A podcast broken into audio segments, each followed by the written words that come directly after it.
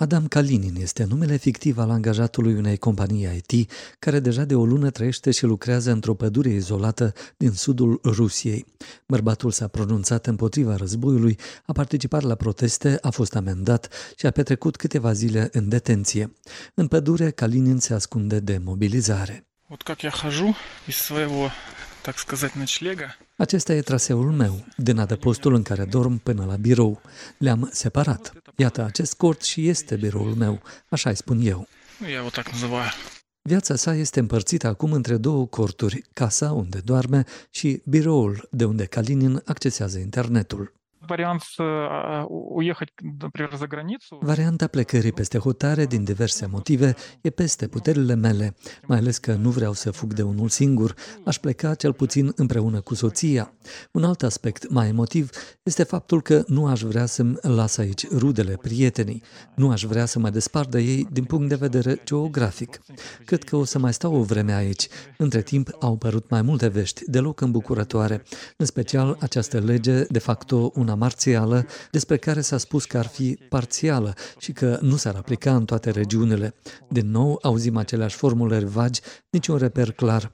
În opinia mea, legea este un teren vast pentru abuzuri. На мой взгляд, это большое поле для произвола. Înainte să ajungă în pădure, aitistul avea deja experiența drumețiilor și o parte din echipamentul necesar pentru traiul în cort. Такая вот кровать.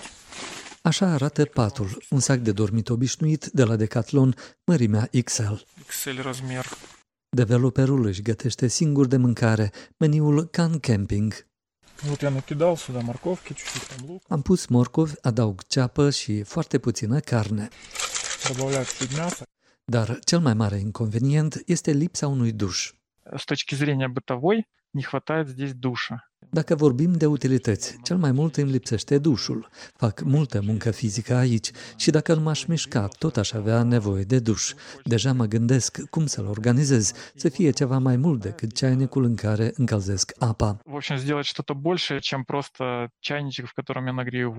La aproximativ o oră de biroul forestier și cortul rezidențial, nu departe de drumul asfaltat, Adam a amenajat un depozit de alimente.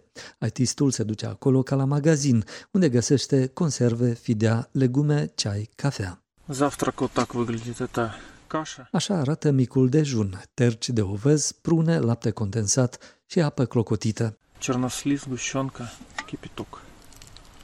În loc să piardă timpul cu doom scrolling pe rețele, Adam taie acum bușteni pentru cherestea. Вот есть у меня еще кусочек пихты.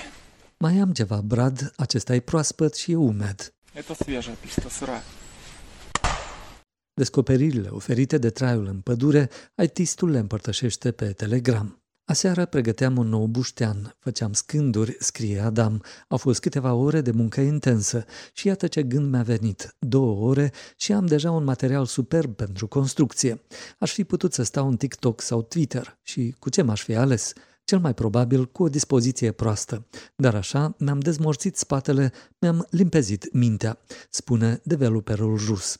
Adam lucrează 8 ore pe zi, 5 zile pe săptămână. În restul timpului se ocupă de gospodărie. Internetul e stabil, angajatorul nu are nicio pretenție. Soția lui Adam a rămas în oraș, dar își susține soțul în toate. Comentatorii de pe Telegram se tem însă că autoritățile l-ar putea găsi cu un quadcopter cu termoviziune. Este o măsură preventivă, pentru că nu aș vrea să regret mai târziu că nu am întreprins nimic. Este o situație foarte gravă grozavă. În ultimii ani m-am tot gândit și am realizat că este vorba despre viața mea. De ce ar trebui cineva acolo să-mi controleze viața, să mă trimită la război, să lupt? Pentru ce? Eu sunt împotriva războiului. Totuși, Adam va trebui să-și modifice planul său inițial de a se ascunde în pădure timp de o lună. Developerul se gândește acum să-și construiască o căsuță cu o sobă din pietre. Nu este limpede cât va sta în pădure. Mobilizarea în Rusia continuă.